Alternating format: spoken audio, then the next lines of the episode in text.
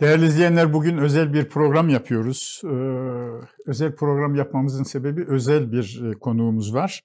Ee, Sayın e, Gizem Öztok e, Altınsaç. Efendim hoş geldiniz. Merhaba. Teşekkür ediyoruz geldiğiniz ben için. Ben teşekkür ederim. Ee, Gizem Hanım e, TÜSİAD baş ekonomisti. Tabii TÜSİAD olunca ve hele de TÜSİAD'ın e, baş ekonomisti olunca ekonomiyi e, konuşacağız. E, ben e, ve e, Sayın Mustafa Karalioğlu e, kendilerine soru soracağız. Kendilerinden de e, cevaplar alacağız. Hem gündemdeki konu Çin e, modeli. Çin'in kalkındığı gibi kalkınmak falan ayrıntılara girmiyorum. Siz bu meseleyi bayağı araştırmış bir insansınız. Bu Çin modeli nedir? Bizde uygulanabilir mi? Öyle başlayalım. Çin ve Güney Kore'yi siz çok iyi biliyorsunuz. Tabii. Çin'den başlayalım. Şimdi, Bizde olabilir mi böyle bir şey? E, şimdi öncelikle orada olanla Türkiye'de olanı bir ayrıştırmak e, gerekiyor. Gene Çin özelliğini, Güney Kore özelliğini konuşuruz. Hı. Elbette ki e, benzerlikler mevcut e, diyelim. En büyük benzerlik de aslında e, kamu bankalarının reel kesimi ucuzdan fonlaması. Bu Güney Kore'de de olmuştur. Çin'de de olmuştur. Kesiştiği nokta temel itibariyle her ne kadar ihracat üzerinden gitse de konu temelde altta kesişen nokta bu kısım. Benzerlik bu yüzden kuruluyor. Şimdi bir, bir önce şunu Taha Bey tayin etmek lazım. Bu bir model mi bizdeki? Bizdeki bir model değil. Bu bir tercih. Ee, gerçekten reel kesimi ucuzdan fonlama tercihi nettir. Fakat buna bir çerçeve çizilme ihtiyacı doğdu. O çizilen çerçevenin belli bacakları Çin'e benziyor. Ee, Güney Kore'ye hiç benzemiyor. Onu öncelikle Niye söyleyeyim. benzemiyor? Şimdi Güney Kore'nin kalkınma modeli, Çin bir kalkınma modeli değil öncelikle. Ne Çin modeli? bir büyüme Bilmem. modeli. Kalkınan Güney Kore. İkisi arasında fark var. Ne demek bu? Mesela bugün kişi başı milli gelir Güney Kore'de baktığınızda 30 bin dolar. Çin'de baktığınızda 10 bin dolar. Türkiye'nin benzeri. Çin'de gelir e, dağılımı eşitsizliği çok ciddi mevcut. Güney Kore mesela kalkındığı için daha farklı bir sürece gitmiş. Ama her iki vaziyette de Güney Kore'yi konuşacak olursak 50 yıl sürmüş. Yani 1950 Kore Savaşı'nın ardından başlıyor Tabii. süreç. Her 10 yıl yenilenen bir süreç var.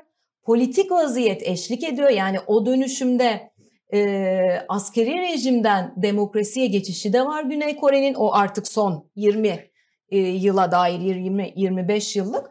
Ama Güney Kore'nin esas yaptığı iki tane önemli reform var kalkınma modelinde. Bir kere hem Çin'de hem Güney Kore'de verimlilik artışı var. Bizde o, o taraf Bizde sakat. Bizde öyle bir şey yok. Bütün ee, problem orada sanıyorum. Evet, gönül ister ki verimlilik artışı üzerinden bir e, model Hı. tayin etmiş olalım. Onunla birlikte gidelim. Ama Güney Kore'nin kalkınmasının ardında iki tane mühim konu var. Bunlardan bir tanesi toprak reformu yapıyor. İkincisi de eğitim reformu yapıyor.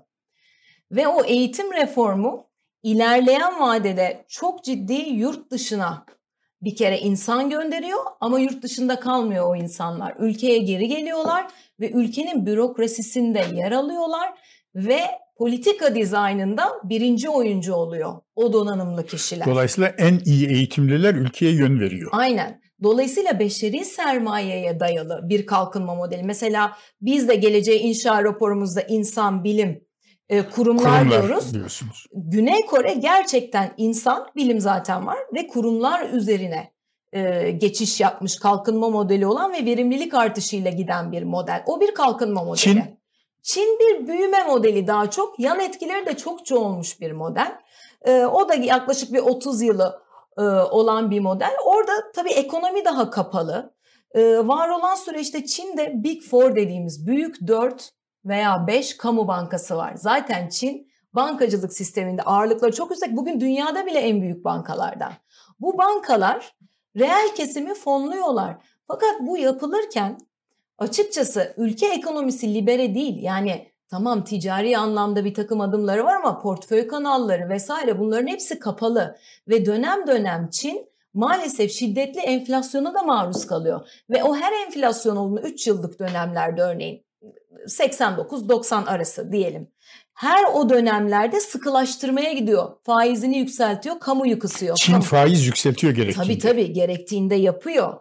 Ama dediğim gibi bu kısa bir dönem sürüyor ardından fonlamaya devam ediyor. Zaten oradaki sıkıntı da şu. Bakın bu kadar fonlama yapıyor. Çin'in e, takibe giden bankacılık kesiminde takibe giden alacakları yüzde otuzlara gelmiş durumda. Çin'de çok fazla batık var. Yani bu 30 Vakit yılın bayağı sonunda. ciddi problem birikimi de var Çin'de. Tabii tabii zaten o yüzden gelir dağılımı eşitsizliği de mevcut. Çin tamamen farklı. Mesela şu da yanlış bilinir. Çin ihracata dayalı büyüme olan bir ekonomi olduğu zannedilir. Hayır Çin'in özellikle 90'lar döneminde e, %10'luk büyümesinin 90'lar sonrası %10'luk büyümesinin bir puanı ihracattan. Çin yatırıma dayalı büyümüş bir model. Türkiye'ye dönersek, e, Türkiye'de işte Çin de böyle kalkındı. Biz şimdi ne yapıyoruz ki Çin de böyle kalkındı diyeceğiz. Şimdi Çin tam kalkınma kısmı tabii o Ya kısım büyüdü şey, diyelim. büyüdü Çin de böyle büyüdü. büyüdü yani diyelim. siz teknik olarak Kalkınan- kalkınmayla büyüme Evet. arasındaki fark üzerinde duruyorsunuz. Evet evet Biz- refah artışı mühim burada kalkınma Kalkınmada refah, büyümede hacmin büyümesi. Evet büyümede yani büyük yüksek büyüme Biz şimdi ne rakamları yapıyoruz ki buna ba- bazıları hiç olmazsa Çin Bizim, modeli e. yani ortak bileşen biz şimdi bir şey yapmaya çalışıyoruz ama bir kere bacaklar yerine oturmuş değil. O yüzden ben buna bir model diyemiyorum. Model dediğinizde stratejik olarak paydaşlarla paylaşılır. Bu bahsettiğimiz iki ülkenin modelinde 5 yıllık 10 yıllık planlar mevcut ve e, yatırımcı veyahut reel kesim o 10 yıllık planlarda hangi sektörün desteklendiğini biliyor. Bu böyle e, şey şeklinde yapılmıyor. Bir yıl burayı destekliyorum, Hmm. iki yıl burayı. En önce çeliği Bizde destekliyor. 3 yıllık orta vadeli program bile yürümüyor. Evet. Orada sektörel seçimler var. Yani çeliği destekleyeceğim diyor. Şu kadar ihracat yapacak. Teşvik vereceğim diyor. Sonra elektroniği destekleyeceğim diyor. Yani yıllar itibariyle e, tabii burada politik süreçler de mühim. Yani bunu sürdürülebilir oluyor olması gerekiyor bu modellerin ama Güney Kore'de örneğin sistem değiştiği halde bu beşeri sermayeye muazzam yatırım yapıyorlar. Kurumlara çok muazzam yatırım yapıyorlar ve bir şekilde Güney Kore aslında gelişmekte olan ekonomi klasmanından gelişmiş ekonomilere Evet. geçiyor. Gizem Hanım sizin bu orada e, böyle 5 yıllık 10 yıllık programlar yapılıyor. Şu şu şu şu sektörler Evet. destekleniyor. 5 yılı 10 yılı öngörebiliyorsun. Tabii. Bizde orta vadeli bir pro- program bile yürümediğinden anlaşılıyor. Siz güncel ekonomiyi çok Yani e, takip galiba, ediyorsunuz. e, Günümüzde buyurun. Ee, yani galiba hani bir e, uygulanmıyor olsa da bir modelimiz vardı işte orta vadeli programla son kez update edilen. Şimdi bir modelsiz e, modele geçmiş gibi görüyorum. Yani sizin de aslında adı tam olarak model olarak tanımlamıyorsunuz. Genelde ekonomistler de model olarak tarif etmiyorlar bunu. E, bir can havliyle bir e, orijinal buluş gibi aslında biraz. Hı hı. Hükümetten aldığımız bizim şey o, tını o. Hı hı. Ee, peki bu haliyle yani evet Çin'e benzemiyor, Kore'ye benzemiyor. Aslında bir model de değil ve yol haritası da yok. Yani hangi zamanda ne olacak? Bu haliyle peki şansı var mı? Şimdi e, oradan bizim en büyük farkımız sermaye akımları oralarda açık değil başlangıçta. Bu ister istemez e, bazı şeyleri uygulama kolaylığı da sağlıyor Güney Kore'de, Çin'de. Türkiye'nin aslında demin e, sizin bahsettiğiniz bir aslında bir model var dediniz. Evet bizde yabancı sermayeye dayalı büyüme modeli var. Türkiye çünkü kendini fonlayamadığı için, tasarrufu olmadığı için Hep dışarıdan, Dışarıdan alıyoruz. alıyoruz biz o sermaye. Bu bir büyüme modeli doğru. Ee, şimdi bu varken, mevcut model buyken bu ne demek? Dışarıdan sermaye bulmanızın bir maliyeti var. Değil mi? O maliyeti büyümek istiyorsanız o maliyeti arttırmayacak adımlar atıyor olmaz lazım. Sadece içerideki faiz değil mühim olan. Türkiye'nin tüm risk primi mühim. Evet. Çünkü bu iş bir fonlama meselesi. Para buluyorsanız büyüyorsunuz. Evet. Para bulamıyorsanız büyümüyorsunuz. İçeriden tasarrufunuz olmadığı için para bulmanızın tek bir yöntemi oluyor bunu sürdürmeniz için. Para basmak ya da bir yerden bir para akışı sağlamanız gerekiyor. Dolayısıyla bunun sürdürülebilirliği bence çok söz konusu değil. Ama temelde sebep ucuz fonlamaya dayalı olması. İki ülkeyle kesişen noktası. Ama o unsurlar farklı olunca uygulanma kapasitesi aşağıda kalıyor. Bu arada şunu da söyleyeyim. Verimlilik artışı muazzamdır. Çin'de de, e, Güney Kore'de de ve verimlilik artışı olan ülkelerde para birimi değer kazanır. Bizde bir verimlilik artışı olmadığı gibi faiz indirimleri sonucunda ucuz fonlama sonucunda TL çok şiddetli şiddetli değer kaybediyor.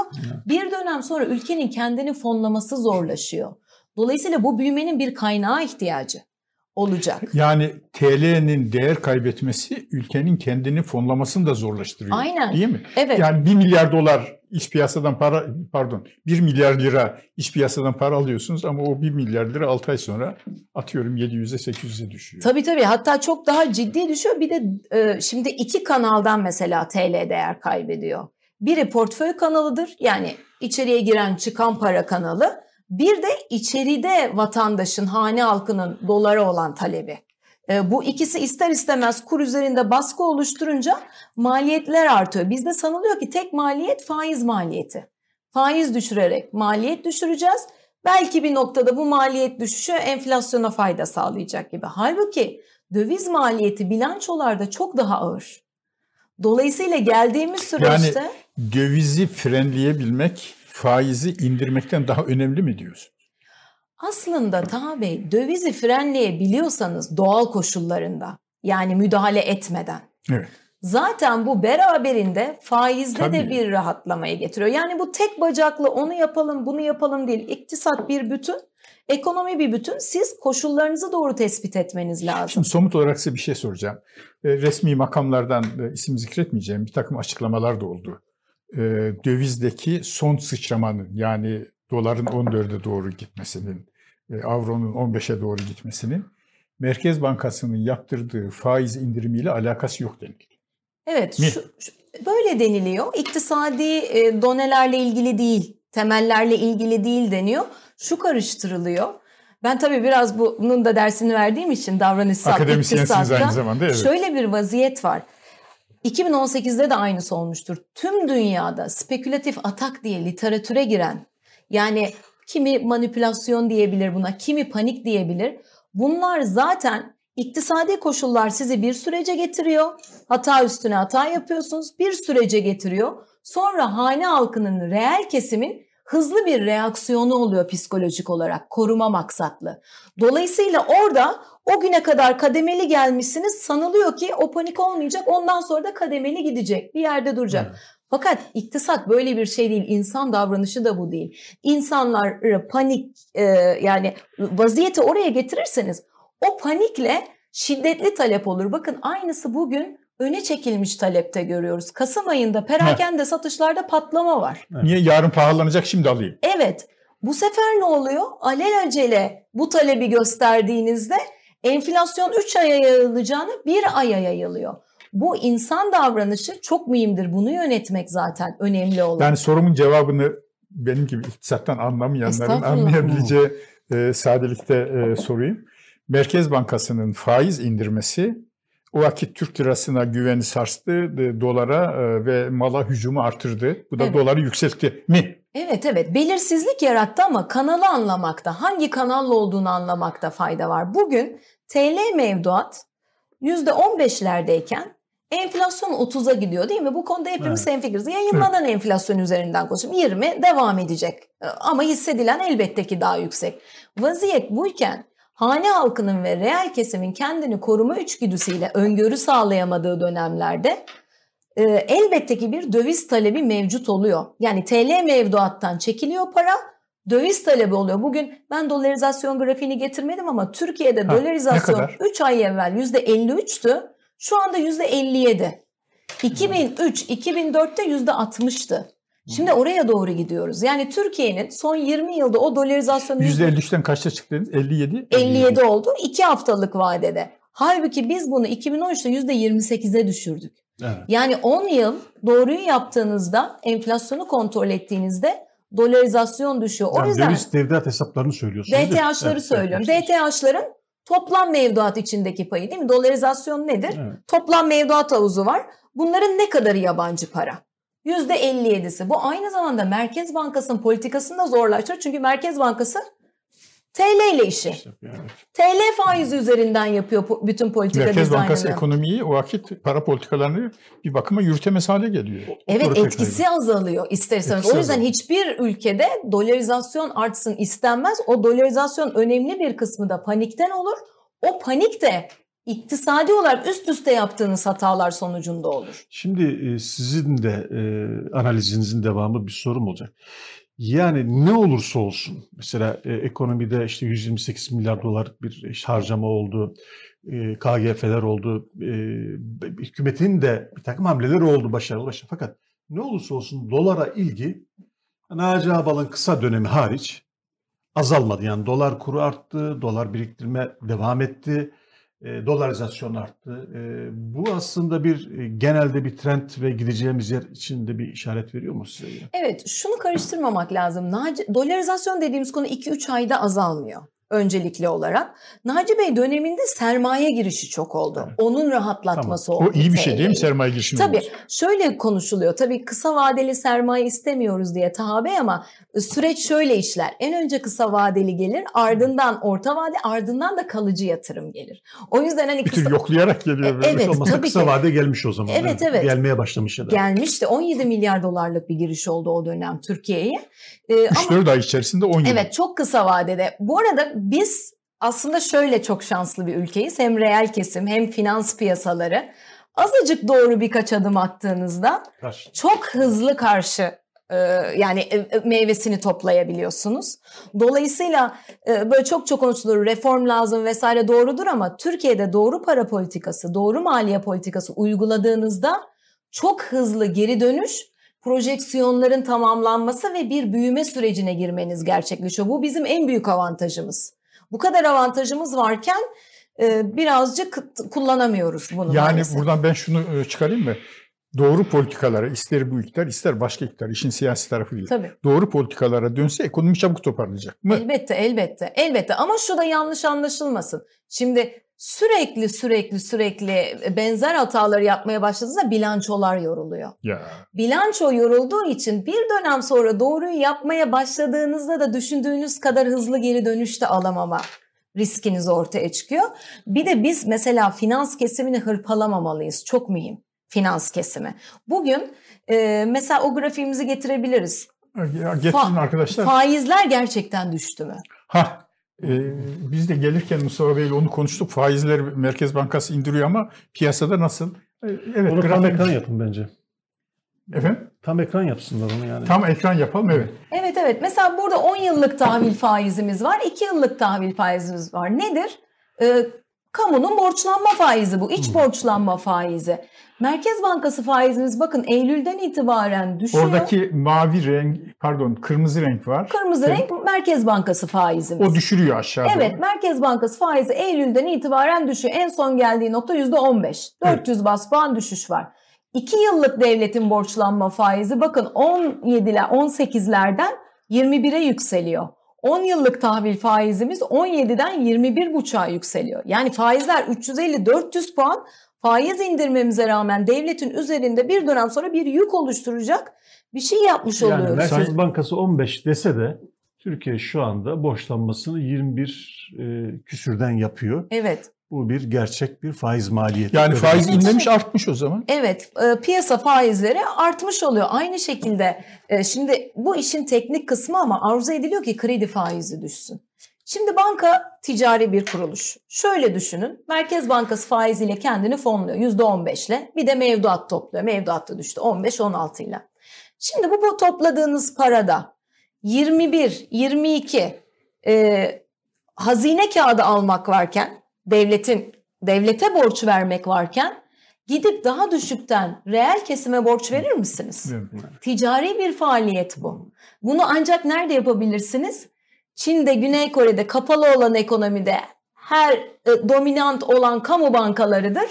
Orada bu tarz bir yönlendirmeyle yapabilirsiniz. Türkiye gibi dışa açık bir ekonomide bunu zaten yapmanız çok çok zor. Ee, özel bankaların, yabancı bankaların sistemde yer aldığı bir yerde. Bu ama onun ötesinde bir dönem sonra kamuyu da zorlaştırıyor.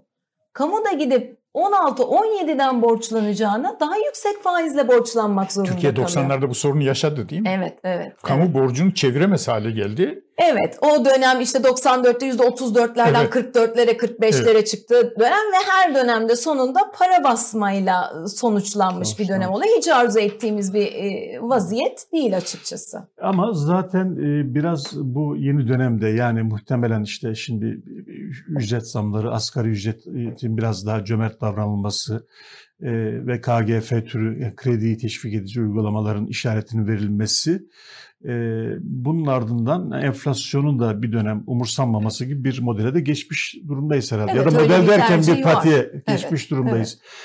Peki yani onun e, gerilimini sizce hükümet sürdürebilir mi? Yani enflasyon yüksek. Zaten epeydir yüksek bir enflasyon var. Evet. E, ve e, bu ne kadar e, yani taşınabilir bir şey ya da e, bu ortamda çok da önemsenmez mi? Yani e, varsın biraz enflasyon olsun, varsın kur yüksek olsun e, sürdürülebilir mi? Şimdi sorunuz çok kıymetli ama çok zor bir soru. Anlamaya çalıştığımız, bize en çok gelen soru bu ne kadar devam edebilir? Hangi yöntemle devam edebilir? Satçılar bu soruya cevap vermekte zorlanıyorsa evet, iş kötü evet, yani. Evet çünkü siz de yani hiçbirimiz öngörü yapamıyoruz. Benim yani yaklaşık 20 yıldır ekonomistlik yapıyorum. Tahmin yapmakta en zorlandığım yani bir ay sonrayı dahi öngörmenin zorlaştığı bir e, durum. Tabii bu öngörü zorlaştığında yatırım kararları uzun vadeli alınır. Yatırım da çok zor oluyor ama şimdi sizin sorunuza geri dönecek olursak. E, şimdi bence bir miktar sürdürme alanı mevcut. Yani enflasyon %30'a gidiyor. Orada bile durmama ihtimali var ama onu o gün konuşmak e, gerekir. Tabii hep hissedileni değil, e, TÜİ'nin yayınladıklarının üzerinden konuşuyoruz. Böyle bir durumda bence bir miktar daha bu vaziyet sürdürülmeye çalışılacak ve maliye politikası kullanılacağını hmm. düşünüyorum. Yani biz önümüzdeki yıl tahminim şu ana kadar gördüğümüzün çok üzerinde e, maliye politikası desteği göreceğiz diye yani bir bütçe, okumam var. Bütçe harcamalar artacak. Evet, bütçe harcamalar artacak. Aslında e, bu yıl e, şimdi Bakan Bey değişti ama bu yıl bütçe sınırlı gitti. Yani oldukça evet. yer kaldı bütçede açıkçası. Tabii Türkiye'de enflasyon %20 iken bütçede yer var konuşmak teknik olarak yanlış. Yani her ne kadar bütçe açığı şu an milli gelirin %1,5'u ama e, açıkçası o kadar çok e, yerimiz olduğunu söylersem yanlış olur bir ekonomist Hı. olarak. Ama şimdi bu bütçede kalan alan bence kullanılacak. Mesela asgari ücrette de vergi teşviki olabilir. Perakende tarafında vergi indirimleri olabilir. KGF gibi vaziyetler olabilir. İhracatı desteklemek için olabilir. Tabii burada şu konuda hemfikir kalmak lazım. Hepimiz ülkemizin ihracatının artmasını arzu ediyoruz. Evet.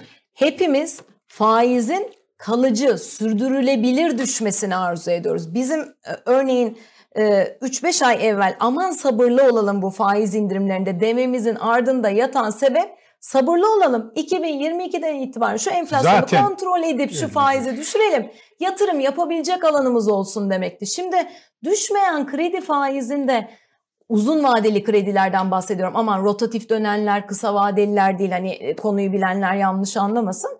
Uzun vadeli kredi faizlerinde Yatırım yapacağım 5 yıllık kredi alıyorum onu mu kastediyorsunuz? Evet onu kastediyoruz. Yani uzun vadeli kredi faizi almadan yatırım yapamıyorsunuz tabi. Bir de işin piyasada uygulanabilirlik kısmı var. Gönül ister ki %30 enflasyon hiçbir sıkıntı yaratmasın. Tek hane faizimiz olsun. Yatırım yapabilelim ama böyle iktisat yaşayan bir varlık, böyle bir işleyiş çok söz konusu olamıyor. Hele ki yurt dışından gelen sermayeye bağlı bir ekonomik yapınız varken. Şimdi özel sektörün dış borçlanması 2018'e kadar muazzam yükseldi. Sonra kaldıraç azaltıyor. Şimdi 2018'den bu yana özel sektörün dış borcu azalıyor ama kamuya kayıyor. Kamu var. Kamunun da borçlanması döviz cinsinden yüksek. Orada da gene maliyet arttı. Buraya getirmedim ama yabancı para tahvilimiz bizim Eurobondlarımız %5 iken %7 oldu. 2 puan az değil maliyet. Çok yüksek. Mesela evet. Avrupa ortalaması ya da bizim ligimizdeki ülkeler ortalaması. Onların çok düşük. Şimdi bizim CDS'imiz 500 bas puan. Ülke risk primimiz kasko gibi düşünün. Araba kaza yaptıkça prim ödersiniz. Ülke CDS de böyle bir varlık, enstrüman. Bizim 500 civarında, emsallerimiz 180. Çok fark var. 3 katı kadar. Yani bir Kore borç, 30 falan zaten Güney hmm. Kore o çok ayrı yani zaten. Bir borç toplantısında oturduğumuzda bir kere 500 baz puanla oturmuş oluyoruz. 5 puan cebinizde 5 oluyor. Puanla bak üzerine ne indirebilirsek. Amerikan faizi geliyor, Libor geliyor, hmm. 2 puan da oradan geliyor. %7 ile borçlanmak Mesela Yunanistan yüzde kaçtan borçlanıyor? O da, o da düşük. Avrupa'ya proximity'si Ya, yakınlığı olduğu için onun çok çok düşük. Yani Avrupa'da zaten borçlanma faizleri Çok. sıfıra yakın. Evet, Evet. yani- Herhalde CDS listelerinde çok e, adı Türkiye'de çok anılmaması gereken ülkelerle aynı ligde görünüyoruz. Yani Afrika ülkeleri falan Evet. filan. Yani evet. Arjantin'i saymıyoruz artık Yok yok ama. Arjantin'in bizle hiçbir alakası yok ama Nijerya, Mısır'a benzer Benzer. süreçler yaşadığımız oluyor. Mesela şu da çok önemli. Güney Kore modelinin benzerlikleri konuşuluyor ama bu arada süreçleri o döngülerle değerlendirmek lazım. Dünya bambaşka bir yerde artık. O model o dönem işlemiş olabilir. Bu dönem işleyeceği globalizasyon bambaşka bir yerde. Ama Güney Kore'ye olan ABD desteğini ve Japonya'nın desteğini yatsımamak lazım. Yani Muhakkak. Anlatabiliyor muyum? O modeller öyle buradan benziyor. Öyle öyle modeller. Amerika orayı himaye altına aldı. Hiç askeri Tabii, harcamalar olmadı. Tabii tabii. Yani böyle bütün değerlendirmeniz lazım. Yoksa öyle faizi düşürelim, kamu bankaları desteklesin. ihracat performansı yani keşke kolay olsa. Bir de Şimdi- dışa açıklık, demokratik değerler Çok falan. fark ediyor. Evet. Şimdi bu anlattığınız e, noktada e, çok önemli bir reel ekonomi e, problemini size soracağım. Bunu e, İstanbul Sanayi Odası açıkladı, Ege İhracatçılar Birliği açıkladı. Maliyet hesabı yapamıyoruz. Evet. Ne demek bu? Şu demek, Yatırımcı maliyet hesabı yapamıyorsa ne demek bu? şu demek. Örneğin siz e, Taha dükkanı olun. Taha. Evet, buyurun. Siz bir ürün alıyorsunuz değil mi? Dışarıdan veya benden bir ürün alıyorsunuz. Yurt dışından da alıyor olabilirsiniz. Zaten yurt dışından alıyorsanız e, dövizle aldığınız için TL'ye çevirdiğinizde bir gün oluyor 10 lira, öteki gün oluyor 12, 13, 15 aldığınız ürün. Şimdi siz o ürünü alırken satmanız lazım değil mi? Evet. Ne diyeceksiniz? 12'den alıyorsanız 15'e satacaksınız diyelim ama o ürünü yerine koyacağınız maliyet 15 oldu. Ne yapacaksınız? 17'ye fiyat koymanız lazım ürünü tamamlamanız için. Sürekli bir fiyat yapamama durumu oluyor piyasada. Fiyat yapamadığınız noktada da duruyorsunuz. Bekliyorsunuz. Durduğunuzda da satış olmuyor ve üretim olmuyor. Aslında bu kanaldan bunu çok büyük şirketler tarafında olduğunu düşünün. Fiyat koyamama, maliyet hesabı yapamama demek, bütçe yapamama demek, fiyat biçememe, öngörü sağlayamadığınız için de durdurmak Bu demek. yatırımlar olumsuz etkiler? Bu şimdi yatırımlar gelene kadar Neleri? zaten bugün bugün onu yapamıyorsunuz. Hani nerede Hmm, kaldı evet, yatırım? evet. Bugün üretimi sürdürmeniz sorun gerekiyor. daha karşımıza çıkıyor. Ee, şimdi uygulanmakta olan model değil diyorsunuz, model değil. Şimdi uygulanmakta olan yeni tercihte ihracatı artırmak. Halbuki maliyet hesabı yapamadığınız için e, üretim, ticaret bile yapamıyorsanız neyi artıracağız? Şimdi şöyle Türkiye'nin bu yıl Türkiye şunu net koymamız lazım. Yatırım ve ihracat patlaması bu yıl oldu. Türkiye bu yıl %10 Oldu. büyüyor. Fakat bu ihracatı doğru analiz etmek lazım. Avrupa imalatı en büyük bize talep eden bölge. Evet. %50'si 55'i Avrupa'dan geliyor Türkiye ihracatının. Ee, imalat sanayinde son 20 yılın rekorunu kırdı. Dolayısıyla Avrupa'da muazzam bir talep vardı. Tüm dünyada ihracat patlaması oldu. Türkiye'de bundan nemalandı. Bugün yapılan çalışmalarda Merkez Bankası'nın yenilenmemiştir o çalışması ama 3-5 yıl evvel bir çalışması vardı. Türkiye'nin ihracatı TL'ye değil Avrupa büyümesine daha hassas. Bugün Avrupa büyüyemezse, o talep olmazsa TL bizim kaç lira olsa olsun. İstediğin kadar... Evet. Evet bu birincisi. İkincisi verimlilik artışı sağlamadan bakın Çin modelinde de Güney Kore modelinde de net verimlilik artışı var. Verimlilik artışı sağlamadan o modeli çalıştır, ihracatta performans kazanamıyorsunuz. Bu birincisi.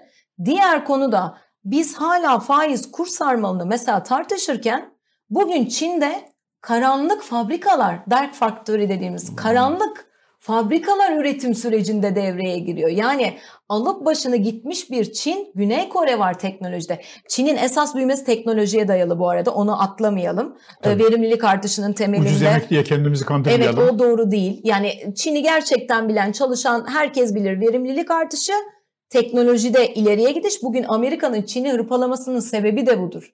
Çünkü bir adım daha ileriye gitmeyi arzu ediyor teknoloji tarafında alan kazanmak için. Bizde maalesef sadece TL'ye değer kaybettirerek bu süreci yapmanız şöyle bir firma varsa böyle firmalarımız da var. Onlar için şu mümkün. Tamamen dışarıdan alıyor, içeride birleştirip dışarıya satıyor. İçerisiyle hiçbir ilgisi yok. Böyle firmalarımız da var. Çok değil ama bu e, iş modelinde. Böyle bir firma varsa o, onda çok sıkıntı olmuyor.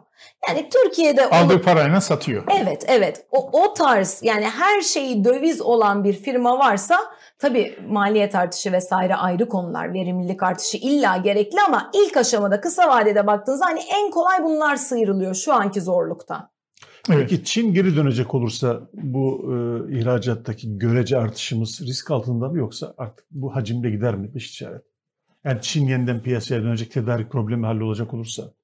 Şimdi şöyle Çin piyasaya dönecek ama e, lojistik işin içine girdiğinde maliyetler çok artmış durumda. Şunları da duyuyoruz. Çin yerine Türkiye'ye çekilen Ha. üretimler. Bu var ve bu avantajı keşke e, şu dalgalanmayı yaşamasaydık. Yaşamasaydık. Çok muazzam bir avantaj vardı bizim açımızdan. Neden?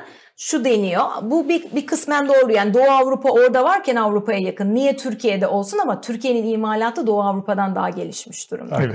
Evet. üretiyoruz. Evet. Ee, onu e, tam kullanabileceğimiz süreçte tabii bu dalgalanmalar e, gölü bulandırdığı için öngörüyü biraz o şansımızı da e, kaybediyoruz. Ama Çin kendisi çok büyük bir atılım yaptı. Bu 28 ülkeyle yaptığı anlaşma yani fragmentasyon bölge olarak zaten öne çıkma planı son dediğim gibi tabi stratejik ilerliyor. Yani öngörü öyle bir yıl iki yıl Değil. faizi düşürmek kadar basit değil Çin'in yaptığı. Yani onu Demin doğru anlamamız 5 lazım. yılını 10 yılını planlıyor. Evet. O da öyle de devam ediyor. Evet. Ee, burada e, bu verimliliğin altını e, böyle defalarca e, çizdiniz önemini. E, Daron Acemoğlu'nun e, Rahmi Koç Bilim Ödülünü aldığında yaptığı bir konuşma var. Orada diyordu ki 2008 yılından beri Türkiye verimlilik artışı Düşüşü var. olmadan büyüyor. Evet. Bunun sonu krizdir. Evet sıkıntı e, sürdürülemiyor yani büyüme. Sürdürülemiyor. Evet, Evet, Geldiğimiz sürdürülemiyor. nokta o. Bu yollara sapmanız gerekiyor diyelim. Yani bugünkü bu tercihimizin sebebi de o aslında. Verimlilik artışı sağlayamamış olmamız. Ki son zamanlarda düştü bile. Evet bu arada Türkiye bunu yapamamış bir ülke değil. Ya. 2001 krizinin ardından 2010-12'ye kadar verimlilik artışı var Türkiye'de. Yani bu bir bütün. Yapamamış değiliz. Gerekirse, gerekirse değil zaten geç kalıyoruz ama yöntem bu olmalı. Hakikaten ben de e, Gizem Hanım hayret ediyorum. Türkiye'nin e, 2001 reformlarıyla e, başlayan, bu iktidar zamanında devam eden çok başarılı bir dönem var. 2010'lara, 11'lere, 12'lere kadar. Ondan sonra bu yoldan niye ayrıldılar diye artık onların kendileri düşünsün. E, ben size e, ne zaman az çok ya işler düzelmeye başladı duygusuna gelebiliriz? Ne zaman bu politikalar kendi istikrarını bulur? Aslında sizin sorunuz, e, sizin de sorunuzun Sonuçta bir devamı. Ee, biraz yolumuz var. Daha Yani. enflasyon yükselecek açıkçası. Bu biz Yükselecek değil mi? Tabii biz sadece kur şimdi şu konuyu da çokça duyduk. Brezilya'da da faiz e, enflasyon e, kur değer kaybediyor. Enflasyon geçmiyor. Çünkü üretiminde ithalatın payı bu kadar yüksek değil. Ya. Bizim üretimimizde ithalatın payı çok yüksek olduğu için ister istemez kur geçişkenliği oluyor ve çok yüksek. Yani TL'deki değer kaybı iki aydır çok muazzam oldu ve çok şiddetli zamlar görme ihtimalimiz zaten kesin gibi. Ee, gene eğer atıfta bulunulmak istiyorsa Güney Kore ve Çin modelinde enflasyon yükseldiği an kontrol ediyorlar. Yani orayı azımsamıyorlar enflasyon böyle gitsin Hmm, ne olursa diye. olsun demiyorlar. Evet. Onlar bütün kötülüklerin anası enflasyon diyorlar. Evet evet zaten fiyat istikrarı olmadan hiçbir modelin yani bunun için e, yani nacizane görüşüm Yok, maceraya lüzum yok. Yani bu kanıtlanmış bir şey. Fiyat istikrarı olmadan siz herhangi bir modeli tamamlayamıyorsunuz. Adı yani bir model olması için fiyat istikrarı şart. Bunu da yaptık. 2000-2010 iyi bir örnek. Evet, evet. Şimdi e, Devam edin. Yani bir sorun bir var. şey ben çok merak ediyorum. E, bu 2020 yılının e, sonbaharında e, kişiler üzerinde durmuyorum. Dönemi Hı hı. tanımlamak için söyleyeceğim. Naci Ağbal'ın e, ve Lütfi Elvan'ın göreve gelmesiyle birlikte Sayın Cumhurbaşkanı da faiz acı ilaçtır diye bir reform dönemi başladı. Şimdi farklı bir dönemdeyiz. O acı ilaç, kemer sıkma, enflasyonla mücadele önceliği devam etseydi bugün daha iyi bir noktada olur muyduk? ekonomist olarak, ekonometrist evet, evet. olarak. Şimdi burada kişilerden bağımsız Ha, kişilerden doğru bağımsız. doğru politikayı uygularsanız yani enflasyonu düşürme birinci öncelik olan politikayı ismi A, B, C hiç fark etmez. Her kim Kim uygularsa orada? piyasaya da o güveni verirse ben bu işi sürdüreceğim güvenini. Yani yarın sabah kalktığınızda bambaşka bir dünya ile karşılaşma riskiniz kalmıyorsa böyle bir ortamda TL'nin kısmen güçlü kaldığı, bu kadar değer kaybına maruz kalmadığı ve aslında piyasada faiz, Merkez Bankası faizi yüksek olsa bile e, piyasa faizinin düştüğü bir ortamda. Şimdi ben o dönemi koymadım ama e, Merkez Bankası faizi düşüyor, piyasa faizi yükseliyor. Şimdi O öyle. dönem Merkez Bankası faizi yükselirken piyasa faizi düşüyordu. O daha iyi değil mi? Evet, aksi şekilde ülke risk primi düşüyordu. Şimdi 500 küsur olan CDS'imiz o dönem 300'ün altına gelmişti. Yani dış finansmana daha kolay erişiyorduk biz. Şimdi hiç dış finansman ihtiyacımız yani dolara olan ihtiyacımız yokmuş gibi düşünüyoruz biz ülke olarak ama benim ülke olarak her yıl 200 milyar dolar bulmam gerekiyor. Şu da yanlış biliniyor bakın. 200 milyar dolar bulmamız gerekiyor. Evet, Borçları brüt. çevirmek için. Evet, bütün Borçları çevirmek için değil mi? Evet yani uzun vadeli borcun bir yıla düşeni kısa vade kamu, bankacılık kesimi özel sektör. Zaten hane halkın döviz borcu yok. Ve Türkiye her yıl bunu bulur. 2018'de bunu bulamadığında yani 200 ödüyorsunuz 180 buldunuz 20 milyar dolar nereden karşılayacaksınız? Merkez Bankası'ndan. Bu ödemeler dengesi krizini çıkartıyor. 2018'de olan buydu hatta çok daha e, yüksek. 2010 2020'de de e, çok fazla döviz rezervi yedik bu olmasın diye. Çünkü bu bir fonlama meselesi. Bir yerden gelmiyorsa başka bir yerden kapatmanız gerekiyor. Ödeyeceksiniz onu. Peki ne kadar yüksek faiz verseniz de para bulamadığınız bir an olabilir mi? Yani CDS 500, 2 verdim, 3 daha Türkiye verdim. özelinde öyle bir vaziyetin olacağını düşünmüyorum. O noktaya Yani gelmeden o kadar kötü değil mi? Şimdi e, vaziyeti azımsamayı arzu etmem ama onlar artık çok uç. Yani Evet, finansal evet. piyasalardan dışlanmanıza giden vaziyetler. O kadar ben da değil. Türkiye'nin hiç oralarda olacağını yani İnşallah Allah korusun. evet evet Çok ben, kötü değil ben, mi? biz öyle bir şeyle e, çalışmıyoruz. Yani en nihayetinde buradan e, daha doğru politikalara doğru artık süreç nasıl olur onu tayin etmek, e, tanımlamak çok zor ama bir noktadan sonra geçiş olacağını e, elbette ki düşünüyoruz. Ama tabii ki her bilançoyu yoruşunuzda işiniz zorlaşıyor. E, böyle bir de e, vaziyet var. E, sorunuza devam edersek doğru politikalarla devam etseydik çok büyük bir şans vardı önümüzde. Değil mi? Tamam. Ben, Çok büyük bir e, şans. enflasyon gene Hele globalden bu lojistik meselesi ne büyük şanstı. Evet reel kesim açısından. Bu arada reel kesimin şöyle bir acelesi yoktu bu yıl. Ee, zaten geçen yılki kredi arzının ardından yatırım vardı. İhracat iyi gidiyordu. Yani reel kesim en azından hani TÜSİAD olarak şunu söyleyebilirim. Ee, faizin hızlı artmasını, e, hızlı düşmesini değil, kararlı gitmesini, öngörüyle devam etmeyi arzu ediyorduk. Yatırımları devam ettirmek için e, sonuç itibariyle gene yani çok büyük bir e, sanayici grubu TÜSİAD. Yani bugün Tabii. Türkiye'nin ihracatında yatırımlarında çok büyük payı var ve ister istemez faizin kalıcı düşmesini en çok reel kesim ister. Tabii. Buradaki sıkıntı bir dönem sonra hata yaparsanız bir dönem sonra faiz istemediğiniz kadar Noktaya yüksek gidebilir. noktalara gidebilir. Ya. Bizim endişemiz o. Peki bu dönem TÜSİAD'da bir hacim büyüttü mü? İhracattaki yani hacim artışı orada göz yani büyük e, şirketlerde de var mı bu şey? Sadece Tabii tabii tüm? Türkiye'de yok tüm Türkiye'de hem küçüklerde hem büyüklerde genele yayılmış ihracat artışı oldu bu yıl ve yatırım artışı oldu. Dediğim gibi ama bu yani bugünkü politikalarla alakalı değil 9 ay gerçekleşen rakamları paylaşıyorum ben sizinle. Dünyada talep arttığı için bu. Dünyadaki döngü bir de Covid sonrası muazzam bir sıçrama oldu. Ondan da çok faydalandı. Peki biz talep etmiyor muyuz Türkiye olarak? Bütün dünya talep ediyordu. Yani bizim ithalatımız İthalatımız. Bizim ithalatımızda bir miktar daha sınırlı bir vaziyet oldu. Orada şu alt detay var. Geçen yıl 20 milyar dolar net altın ithal ettik. Bu yıl bunu yarıya düşürünce bizim o ithalat kalemimizde bir rahatlama mevcut. Bir de son dönem tabii fiyatlar arttığı için tüketim malı da ithal etmiyoruz. TL de, değer kaybettiği Evet. için. O, o rakamlar da var ama Pahalılığın o faydası olmuş. yani tabii Fayda değil ama işte ben biraz da Bu arada olarak şunu söylemek lazım. Kura Türkiye gibi bir e, iktisadi yapısı olan bir ülkede kura yüzde 40 değer kaybettirirseniz Talep düşecek, ithalat talebi düşecek ve cari açık direkt fazlaya geçecek. Yani bu e, model... Bu üretim artışından kaynaklanmıyor. Hayır. Bu döngüsel bir düzeltme hareketi. 2019'da yaşadık. Aynısı. Ben bu noktada bu rekabetçi kur kavramını sorayım size. Rekabetçi kurun e, bu ihracatımızdaki patlamada bir katkısı var mı? Şimdi, rekabetçi kur yapmasaydık da bu ihracatı yapar Tabii mıydı? tabii ol, olurdu. Ee, dediğim gibi Türkiye'nin bu yılki e, ihracat artışının sebebi Avrupa'nın talebidir. Rekabetçi kur konusunda şöyle o bir örnek vereyim. O ucuza mal satmışız. Avrupa nasıl olsa alacakmış.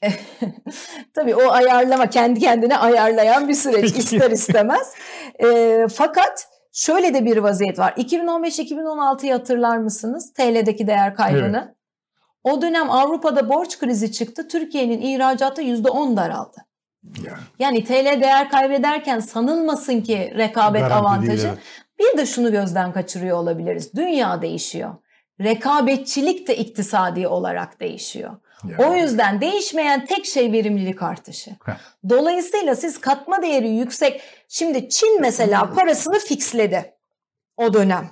Değer verimlilik artışı vardı, değer kazanıyordu yuan. Bu olmasın diye fixledi ama şunu da unutmayalım. Çin'in dünya kadar rezervi vardı. Yeah. Yani e, bir e, kuru fixlemek kolay Amerikan iş değil. Amerikan hazinesini besliyordu Çin. Tabii. Yani o, o, dediğim gibi bunun hepsine bir bütün olarak tüm bacaklarla bakmanız lazım. Dünya değiştiği için ben artık elbette çok kıymetli bir para birimi ihracata çok çok faydalı olmaz. Elbette ki. Ama ülke dengelerini bu kadar bozduğunuz ve para biriminde bu denli şiddetli değer kaybı olduğu bir dönemde rekabetten sağlayacaklarınız öteki kayıplarınızın yanında çok çok düşük kalıyor. Ee, bir de dünya değişiyor. Yani bu rekabetçilik meselesi benim konum e, e, değil dış ticaret ama yani spesifik konum değil dış ticaret ama rekabetçilik konusu da literatürde dünya değişirken değişiyor. Rekabetçilik avantajı kazanmak istiyorsanız teknolojide çok hızlı ilerlemeniz gerekiyor. Bunun da iki yolu var. Kurumları güçlendireceksiniz. Uygulayabilme kapasitesi olacak. Yani karar alma, uygulama, denetleme kapasitesi olması gerekiyor. Kurumların ve beşeri sermayenizin. Mesela eğitim, beşeri sermaye. Eğitim. Mesela Güney Kore'de gönderiyordu yurt dışına, sonra geri alıyordu. Bizde öyle değil. Bizde beyin göçü gidiyor, geri çekemiyoruz. Mesela o da bir farktır. Çok çok. O modelde. Evet. Ve bu arada şöyle e, konuşmak lazım. Yarım yüz yıl sürmüş bir model Güney Kore modeli. Yani modeller öyle iki Böyle zikzak falan yapmadan baştan planlanmış. Zorlandıkları dönemler oluyor. Zaten politik süreci değişiyor. Bir demokratikleşme hareketi vesaire oluyor. Ama gün sonunda bakıldığında yani Güney Kore karşılaşmasının şeyden dolayı hani sizin de görüşleriniz önemli ama zaten Japonya'nın desteği evet. ve ABD'nin ya ayrı bir süreç. Yani evet, evet, evet. ülkeleri böyle de Amerikan himayesi. Evet. Sonuçta dünyaya kazandırdıkları markalara baksanıza yani evet. neyi, kim neyi Mesela kıyaslıyoruz Hyundai'nin, yani bile. Yani. Evet Hyundai'nin kalkınmasına e, kalk, kalkınmasına diyorum. Hyundai'nin gelişme süreçlerine Samsung, bakın. Hyundai evet. Yani, yani hani ilgilenenler Hyundai'nin nasıl Hyundai olduğunu okursa anlayabilir. Anlayacaklar. Veya Çin'deki o e, karanlık fabrikaların nasıl işleyiş sürecine geçtiğini hani ilgilenenler varsa o teknolojik dönüşüm e, yani çok farklılaşan bir Şimdi, süreç var. E, dediniz ki yani, da, e, yani açıkça anlattınız. E, eğer e, pandemi olmasa, dünyada talep artmasa, Çin'in tedarik problemi olmasa TL kaç lira olursa olsun ihracatta bu kadar biz e, artış sağlayamayacaktık. Çok o kadar tabii keskin değil. E, Ama en azından bununla ilişkili değil. %30 artmazdı evet, ihracatımız. %30 artmazdı. Dolayısıyla şu anda tanımlayamadığımız modelin bir başarısı gibi görünen süreç aslında çok onunla da ilgili değil. Bu biraz bende endişeyi de arttırdı. Yani sonuçta bütün bu yaşadıklarımızın tek faydası işte ihracatımızdaki artış hiç olmazsa bununla teselli buluyorduk. Ama tabii biliyorsunuz geçtiğimiz 9 ay biz bu tercihe yeni geçtik. zaman süreçleri karışmasın. Yani o geçtiğimiz 9 ay böyle bir tercih zaten Tercih yoktu. yoktu. Şimdi bu tercihin sonuçlarını ilk 6 aylık vadede göreceğiz.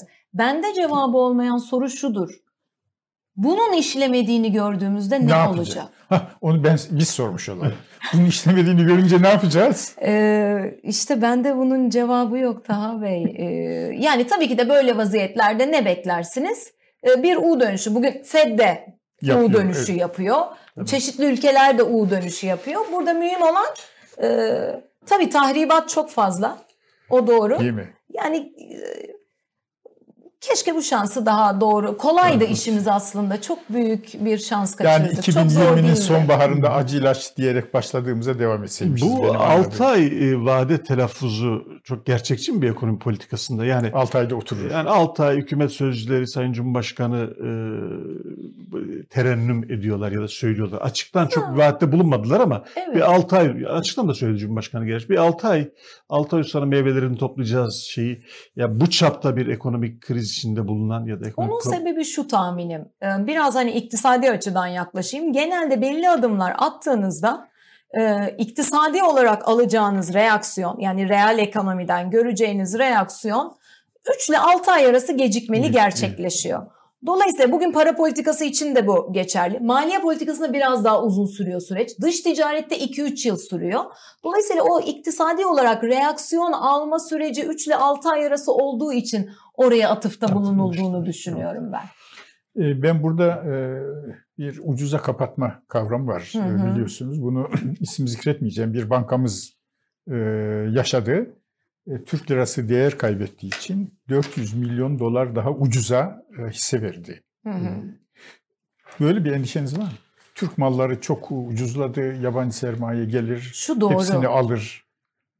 Döviz cinsinden Türkiye e, son 15 yılın en ucuzunda. Tabii ki de son on- 2008'den bu Hatta yana ucuz diyelim. yerine değer kaybı bu var. E, Tabii tabii E, ama e, şöyle de bir şey var. Bakın bu ucuzlama konusu 2013'ten bu yana var. 2013'ten sonra Türkiye'nin makro dengeleri bozulmuştur ve döviz bazında her şey aslında değer kaybetmektedir. Ama bu ülkede yabancı sermaye yatırımlarını arttırmıyor. Ya, Yani bu yetmiyor. Yetmiyor. Hani e, ucuza kapatmak demeyelim. Ben tabii biraz e, ülkemi Ben anlatırken evet söyledim. üzülüyorum bunu söylediğimde ama o da yeterli olmuyor Taha Bey. Yani yabancı sermaye yani para akıllıdır. Öngöremediği yere isterseniz hiçbir fiyat koymuyorum deseniz de yani bu ticari faaliyet tamamen karlılık üzerine e, gelen bir süreç. Bahsettiğiniz o bankacılık kesiminde de o döneme kıyasla bugünkü fiyat dörtte birine indiği için Dörtte bir. tabii maliyet düşürme e, tercihi olmuş olabiliyor stratejik açıdan. Bu arada şu da doğru. Mesela ben Türkiye'nin geleceğine inanan bir ekonomistim. Muhakkak. Çünkü reel kesimi hane halkı çok genç. Yani özel tüketim e, çok canlı ve Türkiye çok esnek bir ekonomi. Tecrübeli bir iş adamı sınıfı var. Bu arada hem reel kesim çok tecrübeli hem de bankacılık çok tecrübeli. 2001 krizini yaşadı. Birçok kriz yaşanmış durumda ve çok zorlu şartlarda bankacılık devam etti ve çok esnek yaklaşıyor bankalar bu anlamda bu vaziyete. Durum böyle olduğu için e, ben e, işler azıcık rayına girerse gerçekten sermaye çekebileceğimizi düşünüyorum ülke Azıcık ekonomisi. rayına girmek kaydıyla. Evet, azıcık rayına girmenin de ismini koymak Heh. lazım. Ülkemizde enflasyon düşmeden ve o düşüşün kalıcı olduğunu görmeden işlerin rayına girdiğine söyleyemeyiz. Çok basit. Enflasyon düşerken Türkiye'de 2000-2010 arası ne olmuş bakalım? Yükselirken ne olmuş bakalım? Bize resmi son derece net ortaya koyuyor. Evet. Çok sofistike iktisat bilgisine de ihtiyaç yok açıkçası bunun için. Fiyat istikrarı çok mühim. Ee, bunun şöyle bir sıkıntı var bizde. Biz ülke olarak reel kesim için de geçerlidir. Enflasyon konusunda bir mutabakat yok. Ya. Yani bu konu sadece e, siyasi otorite, Merkez Bankası vesaire değil. Reel kesiminde o enflasyonun tek haneye düşmesinin ne manaya geldiğini içselleştirebilmiş olması gerekiyor. Bugün Türkiye'de 13-14 enflasyon olur çok da sıkıntılı olmaz dediğimiz noktada 20-25 gidiyoruz. Ve bu bu yılın süreci değil. 2015'te net bozuluyor. 2018-19 artıyor. Bugüne geldik. Yani burada e, benim yorumum tüm kesimlere düşen bir sorumluluk var maalesef. Elbette ki fiyat istikrarından birinci sorumlu Merkez Bankamızdır. Bunun tartışılacak e, bir yanı yok. E, Merkez Bankası'nın asli görevini yapması gerektiğini düşünüyorum. Model değişikliği konusunda da böyle olmaz. Yani bütün paydaşları gitmiş, stratejik olarak değerlendirmeler yapılmış, tüm bakanlıkların içinde olduğu bir süreçtir model değişikliği, yılları kapsar. Sadece bir kurumun önderliğinde yapılabilecek bir e, hadise de değil, kaldı ki cari açığı düşürme konusu e, Merkez Bankası'nın sorumluluğunun ötesinde bir vaziyet. Evet. Peki TÜSİAD'ın açıkladığı bu geleceğin inşası e, raporunda yanlış hatırlamıyorsam üç ayak var. Bunlardan biri kurumlar. Evet. Merkez Bankası deyince işin içine kurumlar da Tabii. giriyor. Kurumlarda vaziyetimiz ne ne olmalı? Şimdi kurum Kurumlar niye bu kadar önemli? Yani evet. bir ülkenin ekmeğinin üçte biri kurumlar. Niye? Evet. Çünkü kurumlar şöyle bir işe yarıyor. Bu Güney Kore modelinden de bahsettiğimizde Evet. o kurumların güçlendirilmesinden anladığımız vaziyet şudur. Ee, politika dizayn etme becerisi. Ee, tabii bunun Türkçesi hani mesela para politikası dediğimizde çok anlaşılmayabiliyor ama o kurumun para politikasını doğru dizayn etme becerisi, uygulaması, süreçlerin düzenlenmesi ve sürdürmesi. Şimdi bunları yapamadığınız noktada bu bugün Merkez Bankası olabilir, yarın hazine olabilir, başka önemli kurumlar olabilir. Bu işleyişi sürdüremediğiniz takdirde bakın tabi işleyiş şu yüzden önemlidir. Dışsal bir şok gelir ülke ekonomisine. O kurum ona doğru şekilde anında reaksiyon verir ve o şoku emer. Bunu Kurumun da yapma o teknik kapasitesi. donanımda olması, o liyakatli Evet. olması. Evet ya bunu yapma kapasitesi ve dahası bakın o kapasiteyi sürdürmesi gerekiyor. Bu olmadığı takdirde bugün dünyada e, hiçbir kalkınma modelinde güçsüz kurumlar yok. Verimlilik var, güçlü kurumlar var, beşeri sermaye Evet. var. Bunlar olmadan refah seviyesini yükseltmeniz e, mümkün olmuyor. E, dolayısıyla hani biz geleceği inşada da buna çokça atıfta bulunduk. Her biri önemli tabii. Bilim, insan, kurum. E, çok önemli. E, bir de bu kurum kapasitenin artmış kapasitesinin artmış olması şöyle yansıyor ekonomiye. Öngörülebilirlik. Ha. Ve kuruma güvenme. Bugün bir kurum çıkıp şu şöyle olacak dediğinde bakın bugün FED çıkıp diyor ki yanlış da yaptığını kabul ettiği halde. Evet biz enflasyonun geçici olacağını düşünüyorduk ama galiba öyle değil. Siz de sevgili piyasa hazırlanın buna dediğinde onun bir kredisi oluyor ve piyasayı yönetebiliyor. Otoritesi var üzerinde. Evet bakın bu yönetmek neden önemli? geliyor. Yönetmek şundan önemli. Hata yapabilirsiniz. Kimse dönüp sizin sözünüze güvense panikle döviz almaz. Yani. Ama o güveni işte kurum kapasitesi böyle bir şey. O güveni sağlarsanız o zaman kimse de bu panik gerçekleşmez. Dolayısıyla iktisadi temellerden ayrışan kur hareketi kısmı doğru değil. İktisadi temel o psikolojik süreci de kapsıyor. Kurumları da kapsıyor. Öngörülebilirliği zaten kapsıyor. Ee, Yani kurum bu işe yarıyor Evet, açıkçası. Peki şu anda e, faiz indirimi konusunda öngörülebilir durumda mıyız? Ee, Nasıl gözlemliyorsunuz? Aralıkta Yani Sayın Cumhurbaşkanı, hükümet sözde yeni bakan e, faiz indirimi konusundaki pozisyonları katı. Dün Merkez Bankası Başkanlığı yabancı yatırımcılara söylediği iddia edilen yani aralık e, çok düşmeyecek yani diyor indirme aralığımız daraldı falan laf hariç. Yani bir, en azından şunu bilebiliyor muyuz? Yanlış ya da doğru ama Merkez Bankası faiz indirmeye devam edecek diye e, not etmiş durumda mı ekonomi piyasaları? Şimdi biz bunu analiz edemiyoruz. Çünkü bu analiz şöyledir. Enflasyona bakarsınız, Merkez Bankası'nın reaksiyon fonksiyonunu anlarsınız. Biraz teknik olacak ama biz bu fonksiyonu bilmiyoruz artık. Çünkü böyle bir fonksiyon kaldığını düşünmüyorum açıkçası. Para politikasında çok önemlidir.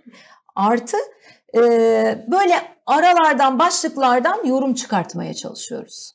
E, çünkü bu öngörülük bakımından çok vahim bir durum sizin Evet zaten öngöremiyoruz Taha Bey. Yani. Bugün öngörülebiliyor olsa bugün faiz, piyasa faizi bu kadar yükselmez. Ya. CDS bu kadar yükselmez. Bu öngörü sağlanamadığı için risk artıyor değil mi? Yani görüş mesafeniz daraldıkça yavaş gidiyorsunuz. Bakın bu ekonominin yavaşlaması demek. Siz çöktükçe, görüş mesafeniz daraldıkça gaza basamazsınız. Tabii Aynı vaziyet söz Bu konusu. çok güzel bir burada. benzetme. Görüş Evet. mesafesi daraldıkça sürat yapamazsın. Evet yani hızlı gitmeniz söz konusu olmaz hatta durma noktasına gelirsiniz. Dolayısıyla yani ekonomide bu benzetmelerin hepsi yani her şey bir bütün olduğu için bu hayatta yani birebir e, birlikte gidiyor. E, sorunuza istinaden e, maalesef ben analist olarak devam edeceğini düşünüyorum. Her Faiz indiriminin devam edeceğini. Evet. Mesela 15'ten 14 ineceğini. Evet ben indirimin devam edeceğini düşünüyorum. Her ne kadar Merkez Bankamızın notlarında aralığı da görüp duracağıza dair sinyaller olsa da toplantılarda paylaşılsa da yani şunlar beni şaşırtmaz. Aralıkta hiçbir şey yapmaz. Herkes durduğunu düşünebilir ama bence Ocak'ta Ocak'ta. yeniden deneyecektir. Ya da Aralık'ta yapıp Ocağa pas geçip Şubat'ta çünkü bu alt detaylarda şu gözlemim var. Çin modeli, Güney Kore buraların ilk, yani benzerliği şudur. Kamu bankalarının piyasayı ucuzdan fonlaması. Aslında bence sadece Evet, benzerliğimiz o nokta. Benim okumam o Elimizde yüzden. kamu bankaları da var fonlattırırız. Peki bu fon Ama sermayelere eriyor. Ya Peki. Sermayelere eriyor. onların sermayesi erirse erisin diyelim. Peki özel sektör hazır ucuzdan fonlanıyoruz diye heves edecek midir? Yani yatırımda ön- ön- önümüzü göremiyor olsak da bu fonlardan yararlanalım ve büyüyelim, yatırım yapalım eğilimi olacak mıdır? Çok güzel sordunuz. Zaten takıldığımız nokta orası. Uzun vadeli kredi faizi düşmüyor ki. Yani e, rotatif yani te- çeviriyorsanız tamam belki düşüyor ama yatırım yapabilmeniz için gerçekten kredi faizinin kalıcı düşmesi lazım. Artı bankanın kendisinin doğal sürecinde ticari bir yapı orası. Onu yapabilme kapasitesi olur. Olması lazım. Biz bunu bu arada 2020'de çeşitli rasyolarla denedik. Sonucu çok kötü oldu. Yani bugün yeniden o yola da sapılırsa onun sonucu çok çok daha yıkıcı olur. Hani bunu da denedik bu Yani arada. yatırım artırıcı süredeki kredilerin faizi bu gösterge faizi Hayır değil. düşmüyor. Yani 20'lerde falan filan ya da daha fazla. Evet demin anlattım size. Yani %21-22 ile kamuya borç vermek varken Niye siz niye 15'ten 18 ile reel kesime satasınız? Bankada Tabii, bir tabii. ticari faaliyet. Ee, yani burada tabii bir sonraki adım mesela Çin o bono borçlanma faizlerine de müdahale etmiştir. Ya anlatabiliyor muyum? Ama yapı farklı yani o kapasitesi vardı ona göre yapmış. Biz bunları denedik aktif rasyosuyla zamanında. Çok zorlayıcı oldu. Bugün kamu bankalarının e, öz sermaye karlılıklarının özel bankalara kıyasla bu kadar düşmesinin sebebi budur. Neyi konuşuyoruz? Kamu bankalarının yeniden sermayelendirmesini. Ya. Yani çünkü başka türlü kredi çıkamayacak, sermayesi eriyor. E, Süreç hep bizi arzu etmediğimiz noktalara doğru götürüyor. Burada da en son geldiğiniz nokta bir şekilde o fonlamayı bulmak için para basmanız gerekir. Türkiye'nin o noktalara geleceğini düşünmüyorum. Sadece hani süreç nasıl işleri anlatmak için. Bu merkez ba- pardon kamu bankalarının sermayesi nasıl artırılır? Bunu Berat Albayrak da e, söylemişti görevden alınmadan önce. Evet. Kamu bankalarının fa- e, Sermaye benzeri artır- bono çıkabilirler. Tier 1 Ha, borçlanarak yani. Evet yani o, o şekilde hazinenin bir e, katkısı söz konusu Yani olabilir. Merkez Bankası kaynaklarını kullanarak. E, Merkez Bankası kaynağını kullanmıyoruz. Tabii 2001 sonrası dönemde o biliyorsunuz yasal değişiklikler oldu. Onlar çok yapılmıyor ama e, yarı mali politika dediğimiz şekillerde bu kullandırılabilir. Ya da bazı değişiklikler yapılıp gene başka kanallarda açılabilir. Bunları bilmediğimiz için tabii şu an spekülasyon yapıyoruz. Çok çeşitli yöntemleri var. Ama şu nettir. Kamu bankalarının sermayelendirme ihtiyacı var. Olacaktır da zaten hani e, belli yerlerden gelen açıklamalar da bu yönde. Bu bir spekülasyon değil. Evet. Bir, e, Benim saplantılarımdan biri bu Merkez Bankası'nın bağımsızlığı. Ben e, aşağı yukarı 2014'ten beri Merkez Bankası'nın bağımsızlığı deyip duruyorum. E, TÜSİAD'ın açıklamalarında da bu çok vurgulanıyor. Biraz önce siz de vurguladınız. Şunu bize Merkez Bankası'nın bağımsızlığı niye çok önemli bir anlatır mısınız? Şundan dolayı önemli. Burada temelde yatan vaziyet şudur. Siyasi otorite dünyanın neresinde olursa olsun tabii ki de reel kesimin hızla büyümesini ve faizin de hızla düşmesini arzu Ki eder. oy alacak. Ee, yani oy almanın da ötesinde herkes ülkenin büyümesini, E, tabii canım, hızlı tabii, olmasını, e, hızlı olmasını tercih eder. Fakat teknik olarak bağımsızlık konusunun gündeme gelmesinin sebebi şudur. Bu politik endişelerden bağımsız karar alabilirseniz kısa vadeye fokuslanmıyorsunuz. Heh. Orta uzun vadede işin kalıcılığı, sürdürülebilirliği üzerine daha iktisadi adımlar üzerine konumlandırdığınız, inşa ettiğiniz bir para politikası oluyor ve o para politikası gerekirse bir süre faizi yükseltiyor. Bakın bunu en başarılı son dönemde yapan Rusya'dır. Hı. Rusya'da çok ciddi spekülatif atak oluyor. Rusya'yı yani Amerika'nın yapmadığı kalmıyor açıkçası. Ee, döviz e, şeyleri çok güçlü, rezervleri çok güçlü, çok güçlü bir varlık fonu var. Rubleyi dönem dönem savunabilme kapasite çok yüksek ama dünyadaki en iyi merkez bankacılığını sergiliyorlar şu anda. Azıcık enflasyonu gördükleri anda faiz yükseltmeye başladılar. Evet. Yani o Merkez endişeden... Bankası Putin'in talimatına uymayı reddetti. Rus Merkez Yani zaten o oturmuş bir vaziyet. Ee, orada tam bir bağımsızlık e, söz konusu. Yalnız şu anlaşılmasın. Elbette ki tüm kurumlar birbirleriyle uyum içinde. Yani ben istediğimi yapıyorum şeklinde değil. Uyum içinde olması gerekiyor. Bağımsızlıktan bu anlaşılmasın ama işin içine politik tercihler girdiğinde bir merkez bankasının maksadından saparak kısa vadeye fokuslanması söz konusu olur ve kalıcılık sağlanamaz. Fiyat istikrarı elde edilemez. Ee, yani o bağlantıyı anlatmamıza gerek yok herhalde fiyat istikrarından sapış nasıl gerçekleşiyor. Yenile söyleyin. Yani şu, şu nettir erken faiz indirdiğinizde çok şiddetli bir talep oluyor. Bakın bugün bile öne çekilmiş ya. talep var. Bir dönem sonra fiyatlar artacak diye. Hiç kimse tasarruf etmiyor. Herkes harcama peşine gelince ne oluyor? Talep artıyor ekonomide. Arz 5, talep 10. Arzın düşük artıyor. olduğu yerde ne olacak? Hemen fiyat yükseliyor. Merkez Bankası'nın maksadı bu fazla talebi yok etmek. Ya. Bizim Merkez Bankamızın araştırma notlarında bu fazla talep nettir. Grafiklerinde nettir. Ve bunun artıda yani çıktı fazlası deriz biz buna. 2022 boyunca artıda gidiyor. Normal şartlar altında böyle olan bir Merkez Bankası'nın faizi bırakın düşürmeyi. Yani iktisadi politika sıkılaştırması gerekir. Hani oralarda değiliz tabi elbette ama en azından şu 3-5 ay bekleyip enflasyonun düştüğünü görseydik şu da yanılsama. Globalden enflasyon geliyor. Bugün Rusya'da üfe 30, tüfe 6-7. Çin'de de üfe çok yüksek. Almanya'da üfe 12. Ama hemen ne yapıyorlar? Bu üfe geçiş bizde 55-70'e gidiyor zaten. Bu üfe geçişkenliğini hemen yok etmek için yani kimse şunu demiyor. Dünyada enflasyon geçici. Biz bekleyelim faiz indirelim. Bütün emsallerimiz son 6 aydır faiz arttırıyor. Dünyada faiz indiren 2 ya da 3 ekonomiden bir tanesiyiz. Emsallerimizin hiçbirinde faiz indirimi olmadığı gibi herkes enflasyona geçici dese dahi önlemini alıyor. Yani farklar çok net bu arada.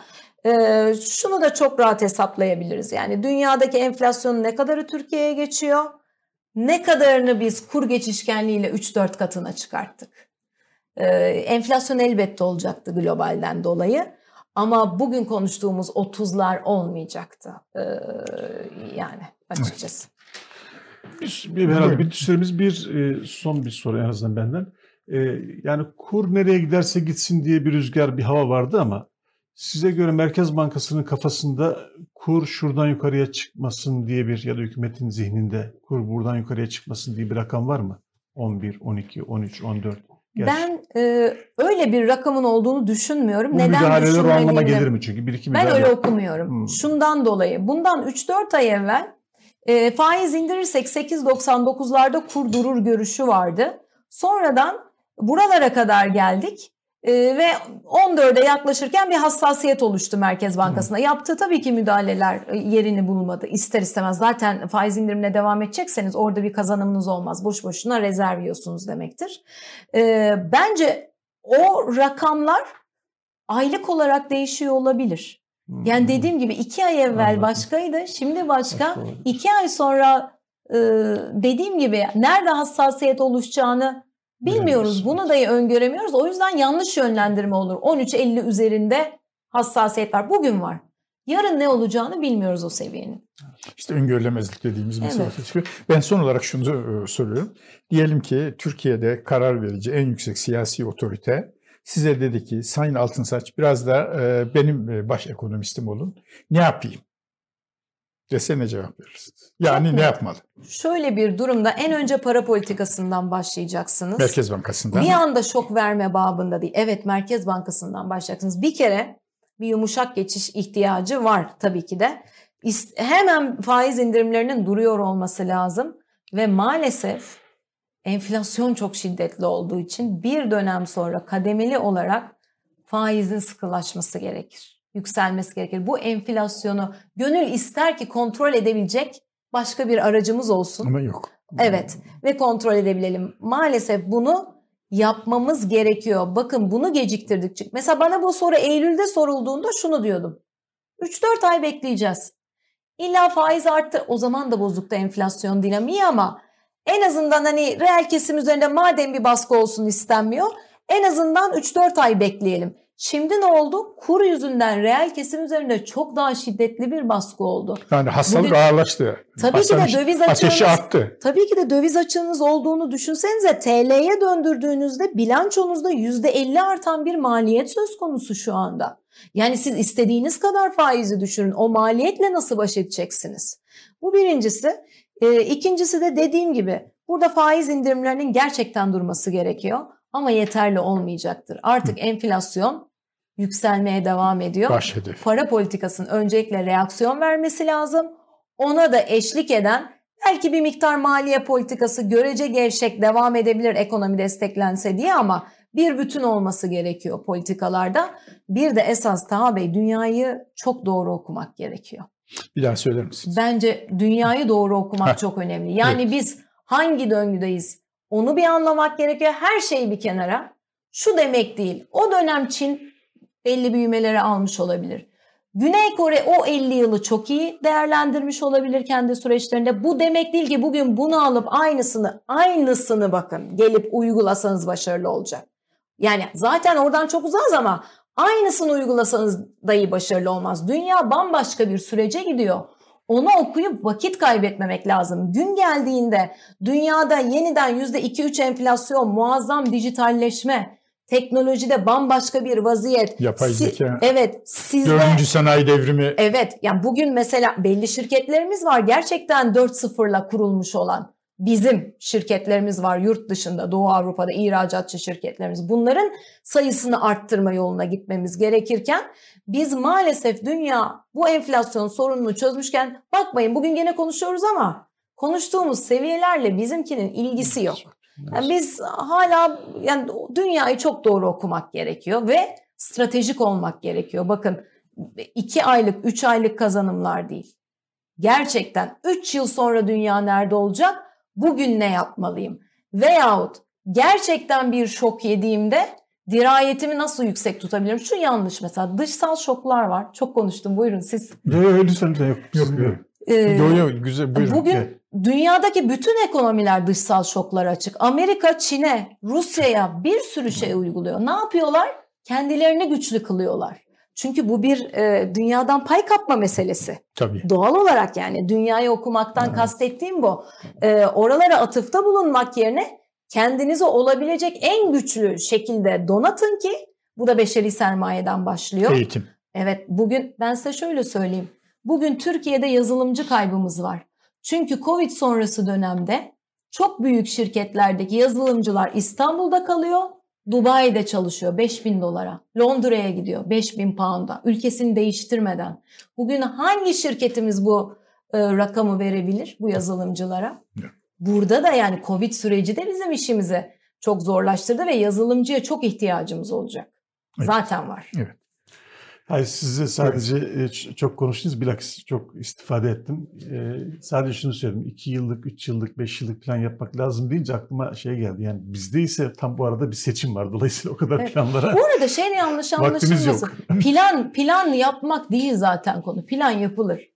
Önemli olan uygulama. tabii. Bakın o modellerde de aynısı. Bakıyor. Çeliğe destek vermiş. Sonuçları neler? Ondan sonra hemen elektroniğe geçiyor. Başka sektörlere geçiyor. Yani e, meyveyi topladığı an bir sonraki adıma geçiyor. Yani konu plan yapmak kolay. E, bizim de var 11. kalkınma planımız Evet. 5 yıllık değil mi? Orta vadeli programlar falan.